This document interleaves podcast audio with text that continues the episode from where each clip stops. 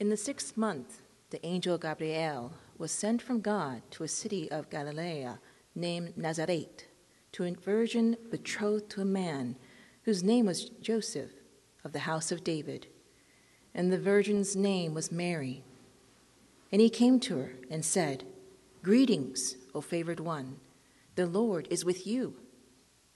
But she was greatly troubled at the saying and tried to discern what sort of greeting this might be. And the angel said to her, Do not be afraid, Mary, for you will have found favor with God. And behold, you will conceive in your womb and bear a son, and you shall call his name Jesus. He will be great and will be called the Son of the Most High. And the Lord God will give to him the throne of his father David, and he will reign over the house of Jacob forever, and of his kingdom there will be no end. And Mary said to the angel, How will this be, since I am a virgin? And the angel answered her, The Holy Spirit will come upon you, and the power of the Most High will overshadow you. Therefore, the child will be born will be called holy, the Son of God. The word of the Lord.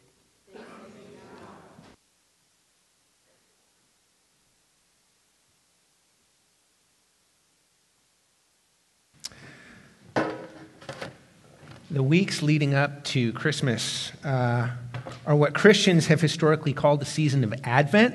Advent literally means arrival, specifically the arrival of Jesus Christ. Uh, so during the season of Advent, Christians remember and celebrate the arrival of Jesus Christ. But in order to do that well, you have to have an understanding of who Jesus is. Um, you know, uh, your response to the arrival of Jesus Christ is determined by what you believe about who Jesus is and why he came. And that's true of anything. So, for instance, there was a movie that came out last year. Interestingly enough, it was called Arrival uh, if any of you saw that. The whole plot of the movie is about the arrival of these alien spaceships that come and they dock themselves all over the world. And the big uh, question of the movie, of the characters in the movie, is why are they here? what do they want? Are they here to attack us? Are they here to help us?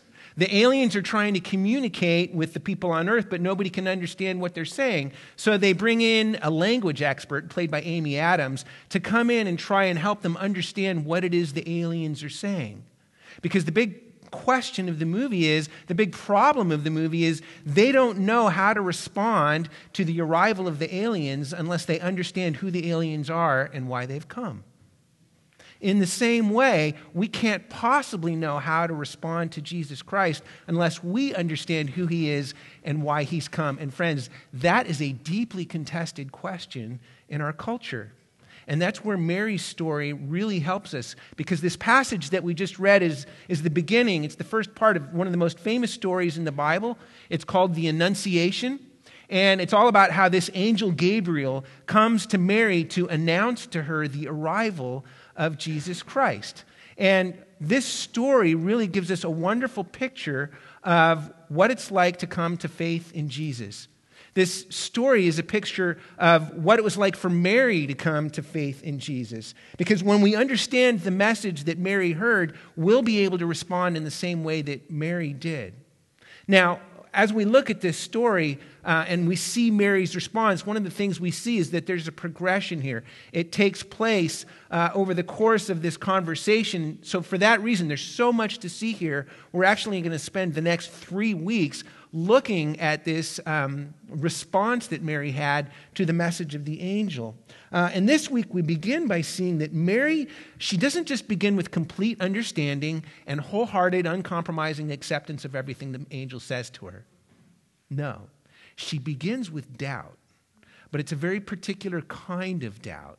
And I want to begin looking at that this week by asking three questions that we see in this passage. The questions are this What was the angel's message? What was Mary's response? And what does it mean for us?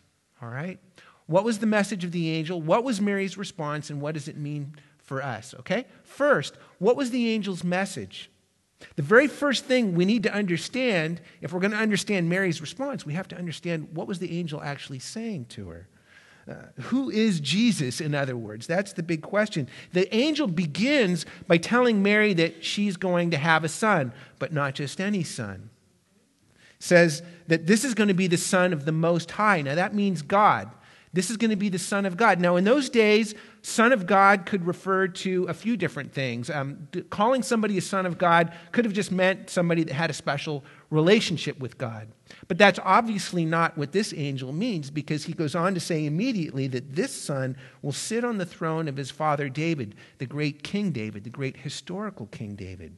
That means that this Son of God is going to be a king, but not just any king. He says he will reign over the house of Jacob forever. Forever. And just to make sure that Mary gets the point, he repeats himself and says, Of his kingdom there will be no end. So, who is this? He's a son, but not just any son. He's the Son of God. He's a king, but not just any king. He's an eternal, uh, eternal, immortal king. But the angel goes even further than that with this really mind boggling message. Uh, in verse 34, Mary asks how all of this is going to happen. And we're going to get back to that in just a moment. But for now, here's what the angel says to Mary about Jesus. He says, The Holy Spirit will come upon you, and the power of the Most High will overshadow you. Therefore, the child to be born will be called Holy, the Son of God. Now, that word overshadow is a very important word. It's a word that was actually used to describe the, the Shekinah glory of God that filled the tabernacle in the wilderness during the Exodus, uh, the glory of God that filled the temple in Jerusalem when they built it. That word overshadow is a word that's used to describe the glory of God that when the glory of God filled the tabernacle, when it filled the temple, nobody could go inside those places because the glory of God was so thick. What this angel is telling Mary is that the very glory of God Himself is going to fill her womb, and that the child to be born of her will be the very glory of God, the very holiness of God in earth, in human flesh. That's who Jesus is. This is a heart stopping, mind boggling, jaw dropping message from this angel about the identity of Jesus, but he even begins to give us a little bit of a hint about what Jesus came to do. Because right away, the angel also says, You shall call his name Jesus. Now, the name Jesus literally means the Lord saves. It's not just who he is, it's what he came to do. Do you understand what all of this means? Christianity is a religion unlike any other religion because Jesus is a being unlike any other being. And I understand, and by the way, I completely support the fears and the concerns that people have when they hear people make absolute, exclusive religious and spiritual truth claims like that. I'll actually get back to that in just a moment. But, but none of that erases the fact that on every page of the New Testament, we encounter a Jesus who is not just a human being, but a divine God. Not just a, a human teacher, but the Savior of the world, because what he came to do was to save the world from evil, sin, and death. He is unlike every other religious leader the world has ever seen. Because every other religious leader, whether it's Buddha or Muhammad or Confucius, whoever it is, they all came saying, Here's what you must do to connect to God. Here's what you must do to achieve salvation for yourself. I have come to point you to the way. That's not what Jesus said. Jesus came saying, I'm the one who's going to connect you to God. I am the one who's achieving salvation for you. I'm not just here to point you to the way, I am the way. Now, you know, nobody ever put this more brilliantly than C.S. Lewis. In his little book, Mere Christianity, he wrote this. He said, The popular idea of Christianity is that Jesus Christ was a great moral teacher, and that if we only took his advice, we should establish a better social order. It is quite true that if we took Christ's advice, we should soon be living in a happier world. But you need not even go as far as Christ. If we did all that Plato or Aristotle or Confucius told us, we should get on a great deal better than we do, and so what? We have never followed the advice of the great teachers. Why are we likely to begin now? Why are we more likely to follow Christ than any of the others? Because he's the best moral teacher? But that makes it even less likely that we shall follow him. If we cannot take the elementary lessons, is it likely we're going to take the most advanced one? Listen to this. If Christianity only means one more bit of good advice, then Christianity is of no importance. There has been no lack of good advice for the last 4,000 years. A bit more makes no difference. Friends, Jesus Christ is not just a human being who came to give us more good advice about how to live a good life. He's the God of the universe who came to live the life that we should have lived and to die the death we should have died for us. That's who he is. That's the message of the Bible. That's the message of this angel, and it's the first thing we see here. But secondly, uh, we also see what was Mary's response to this message. And we're actually going to look at her response over the next three weeks. But as we do, we see certain stages that she goes through in her progression to faith in Jesus. You know, when people come to faith in Jesus, it, it always looks a little differently. There's no one size fits all model for coming to faith. For some people, it happens in a moment. Uh, for other people, it takes place over the course of many years. We need to be careful, therefore, because there is no one size fits all model to what it looks like to come to faith in Jesus. But when we look at Mary's experience here, when we look at her response, we see that there are certain elements, there are certain stages that people have a tendency to go through in that process. And the first stage that we see in Mary's experience right here, uh, as I said earlier, we could call this first stage doubt, but it's a very particular kind of doubt. Uh, in fact, I would call this doubt exploratory doubt. What does that mean, exploratory doubt? Let's take a look. Um, in verses 28 through 29, it says that the angel came to Mary and said, Greetings, O favored one, the Lord is with you. But she was greatly troubled at the saying and tried to discern what sort of greeting this might be. Now, the very first thing that happened to Mary is it says she was greatly troubled. Friends, that is important. She was greatly troubled. One of the first things that happens when you become a Christian is that something comes into your world, something comes into your life, something comes into your experience, and it troubles you. It disturbs you, it challenges you. It, it, it shakes you up. And it could be different kinds of trouble. For some people, it's personal trouble.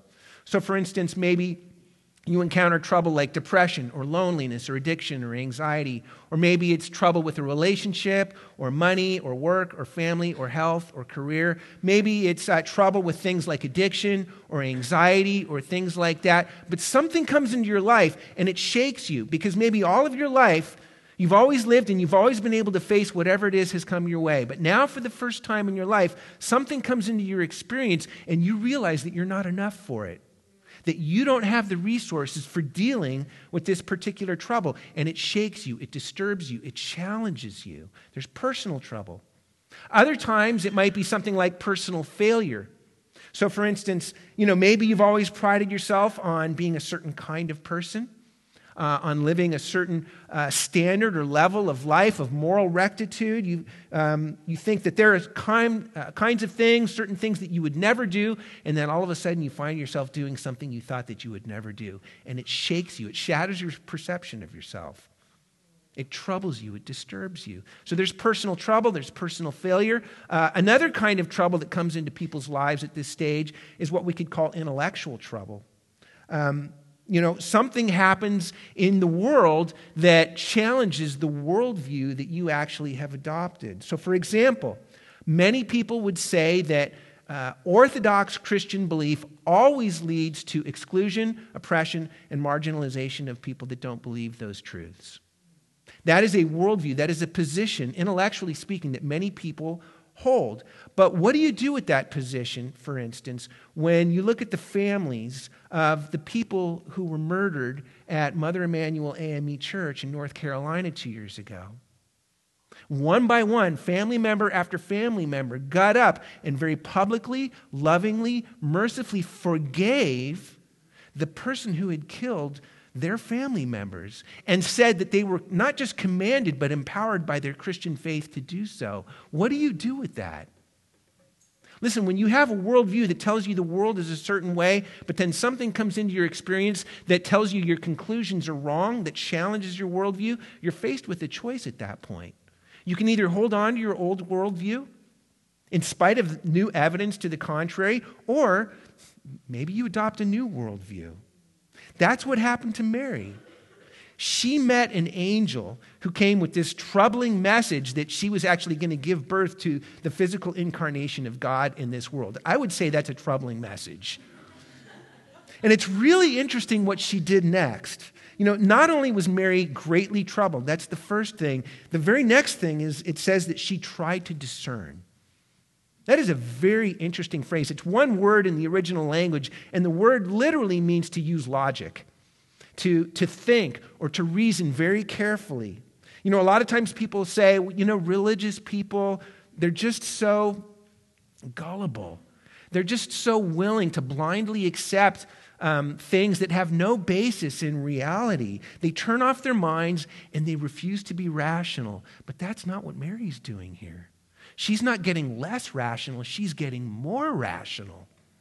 And that really shows up, by the way, in verse 34. The angel has just told her that she's going to give birth to this divine king. And what does Mary say? Does she say, Oh, how wonderful? Of course, that makes perfect sense. No. She has doubts about it. She says, How will this be since I am a virgin? You know, a lot of times it's easy to think, well, ancient people were less intelligent than we are. They were more gullible. They were more willing to believe stupid, stupid, silly things because they didn't have access to the kind of knowledge that we have nowadays. Things like, you know, science and technology and things like that. They were just so, they just weren't very intelligent. But listen, not only is that an intellectually snobbish thing to say, it's just not true to historical reality. I mean, Mary's no fool. She shows us right here that she knows perfectly well that virgins do not give birth to children. In fact, Listen, Mary would have had just as many reasons to doubt the virgin birth as you or I would. It's, n- it's just not true to say that ancient people were more gullible than we are. For instance, ancient Greeks had a worldview that said that, um, that the physical material world was dirty and corrupt and that the spiritual world was good. Therefore, to Greeks, one of the dominant cultures in that day, the idea that God would have taken on a, a physical human body would have been repulsive to them very close to that idea. Or if you look at Eastern worldviews like Hinduism or Buddhism, those worldviews would say that, that the physical world is an illusion. That the goal is not for God to come and inhabit the physical world. The goal is for us to escape the illusion of the physical world. Again, very closed off to the idea that God would come and inhabit physical reality. Every single ancient culture Every single culture of the world, in fact, has huge obstacles to believing in the virgin birth. And listen, none more so than Judaism. Of all the cultures, of all the worldviews in the world, Mary, of all people, would have had the biggest obstacles to believing in the virgin birth. Because to a Jewish person like Mary, God is completely other, completely holy, completely transcendent. The idea that this God, the God who's so holy, they don't even say his name, the idea that that God would take on a physical body and become a human being would have been utterly blasphemous. And therefore, if you, oh modern scientific person, find it difficult to believe in the virgin birth, Mary had more reasons than even you would. See, Mary had reasons to doubt. And yet, one of the most beautiful things we see here is that she expresses her doubt. So notice, what, as I said, this is a very particular kind of doubt. Um, if you go back earlier in the chapter, one of the most fascinating things about this chapter is this same angel, Gabriel, came earlier in the chapter to a man named Zechariah and told him that he and his wife Elizabeth were going to give birth to John the Baptist, even though they were senior citizens and even though his wife Elizabeth had been barren her whole life another very troubling, very astounding message. Now, Zechariah has doubts as well. But when Zechariah expresses his doubt, the angel strikes him mute and says, Just for that, you're not going to speak until the child is born. So, what's going on here? In the one case, the angel rebukes Zechariah for expressing his doubts, but when Mary expresses her doubts, the angel encourages her and gives her more information. What's up with that? What's going on here? The answer is that there are different kinds of doubt. Zechariah doubt is what we could call cynical doubt. Cynical doubt is doubt that's not really looking for an answer. It, it's, it's already made up its mind. It's already shut off, it's closed itself off to the possibilities of anything contrary to its already preconceived assumptions and expectations about the way the world is. It's already made its mind up and it's not open to other alternatives. So, for instance, I mentioned just a bit ago that many people, rightfully so, get very concerned um, about any claim to have absolute religious or spiritual truth. They say those kinds of truth claims always lead to oppression and exclusion and marginalization of people who don't share those truths. Now, those are very valid concerns, and I would affirm those concerns because the truth is that happens. But very frequently, um, people will propose a solution that says, well, then we should avoid all absolute religious truth claims. Instead, we should say that all religions are equally true and that no one religion um, is more true than any other. In other words, we should always doubt absolute religious truth claims. Now, that view has the appearance of being very open, very tolerant, and very inclusive. But if you think about it, that view itself is an absolute religious truth claim.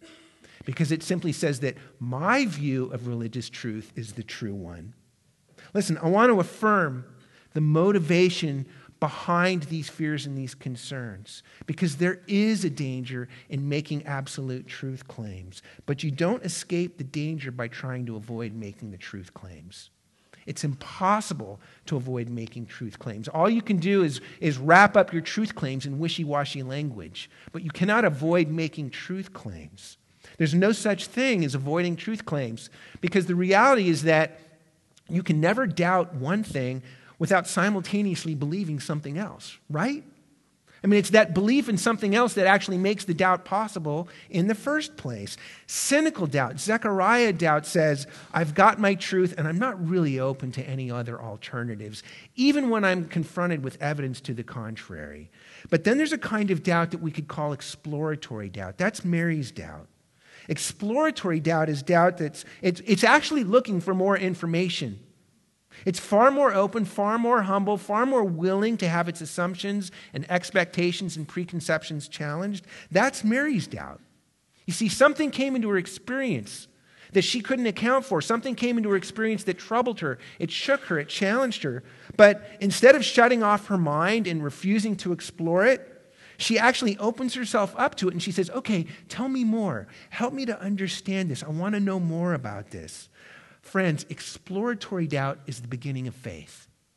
It happens when something comes into your life, something comes into your experience that troubles you, it shakes you, it disturbs you. But instead of shutting off your mind, you actually open your mind. You actually begin to explore and ask questions. The message of the gospel is that God Himself came to earth in the person of Jesus Christ in order to save the whole world from sin, evil, and death. That's the gospel. And Mary's response to that gospel begins with exploratory doubt. Something has come into her experience with a troubling message. The gospel is a troubling message when you really think about it. It's troubling her, it's troubling her worldview. But she doesn't shut off her mind, she opens her mind and she allows her expectations and her assumptions to be challenged. That's where her journey to faith in Jesus begins. And friends, that's where it begins for all of us as well. And that leads to our last point. We've seen what was the angel's message, and we've seen what was Mary's response. The last thing we want to look at is what does that mean for us today? What are the practical implications for us? Uh, first of all, if you're a Christian here this morning, um, you've already been practicing a lot of patience um, because, admittedly, this whole sermon is really more geared towards, towards people who are maybe in the beginning stages of, uh, of exploring faith in Jesus Christ. But there are important implications here for you if you're a Christian, even if you've been a Christian for years. And one of the biggest ones is this this shows us that we should be very patient and understanding and, and humble um, with the doubts and the questions of people who are coming to us with questions about Jesus Christ. We should be very patient and understanding with people's questions and doubts. The reason Christianity gets such a bad rap is because, frankly, Christians oftentimes give people reason to doubt. There really is oftentimes a harshness and an intolerance in the lives of Christians towards doubts and questions that people have and that they express about uh, the truth of Christianity. But think about this. Okay, if a supernatural, sinless, holy, heavenly angel can have this kind of patience with a flawed, weak, finite human being like Mary, then how much more should flawed, finite, weak human beings like you and me have patience with others? Isn't that true? Friends, of all the places in the world, the church should be the most open, the most understanding, the most willing to allow people to come in and have their questions, have their doubts, have their concerns, and be Uh, willing to entertain those things. But so frequently, the church is not willing to do that. Why is that? It's because of this. Very frequently, people are very harsh. They're so harsh and intolerant with people whose beliefs differ from theirs because anytime you root your identity in something other than Jesus Christ, whenever that thing is threatened, whenever that thing is attacked, your very source of identity is going to be threatened and attacked, and you will attack back. And by the way, this is true not just for Christians, this is true for anybody. Whatever you root your identity in, whether it's, um, you know, uh, racial identity or a political identity, or maybe you root your identity in being a good person. You know, I'm the certain kind of person who does certain things. Or maybe you root your identity in, in your relationships or your career or work or money or family or your grades, whatever it might be. Whatever you root your identity, all of those things are threatened they're all radically vulnerable. None of those things can withstand attack. They're all radically vulnerable. So, whenever those things are attacked, your very source of identity is attacked, and you will attack back. There's only one thing in the entire universe that can give you a source of identity and a sense of personal security that is unassailable. And that one thing is this it's if you know that the God of the universe died on a cross for you and that the very core of your identity is that you are a sinner saved by the sheer grace of God. That is an unassailable identity because it's, it's an identity that can never be threatened, never be attacked, because it's not based on you or anything you do. It's based on who Jesus is and what Jesus did for you. And by the way, notice something about that. You can't get that identity if Jesus is merely a human being. Only a divine Jesus can give that kind of an identity to you. So when people attack you, when people threaten you, when people criticize you, when, when, when people say horrible, awful things about you, instead of getting insecure, instead of, you know, hitting back, you can say, yeah, so what? it's true. In fact, I'm far worse than you think. You don't even know the half of it about me. But none of that stuff matters. Because my identity is not wrapped up in who I am or what I do. My identity is secure. It's wrapped up in who Jesus is and what he did. That is an unassailable identity, so that when people attack you and criticize you, there's no need to be threatened. They can't get at the very core of your identity. It's an unassailable identity, and it should make you the most humble, the most patient, the most gracious, the most compassionate person there is. So, first, Christians, we should be far more humble and patient and compassionate towards people with their doubts and their questions. But, secondly, for those of you here this morning who are not yet Christians, or maybe you're just beginning to explore faith in Jesus, um, Mary's response is an encouragement to you too. And, and, and the first way is this her response encourages you, first of all, to be honest with yourself about what your faith assumptions really are, because you've got them. You have them. You, even if you don't think you don't, remember what we said. You can't doubt in one thing without simultaneously believing in something else. Every single one of us has assumptions, faith assumptions about the way the world really is, and, and many of them are unprovable assumptions. We all have them. Are you willing to be honest with yourself about what those faith assumptions are? Many people don't even like to say that, that they have faith in anything, they will not admit it.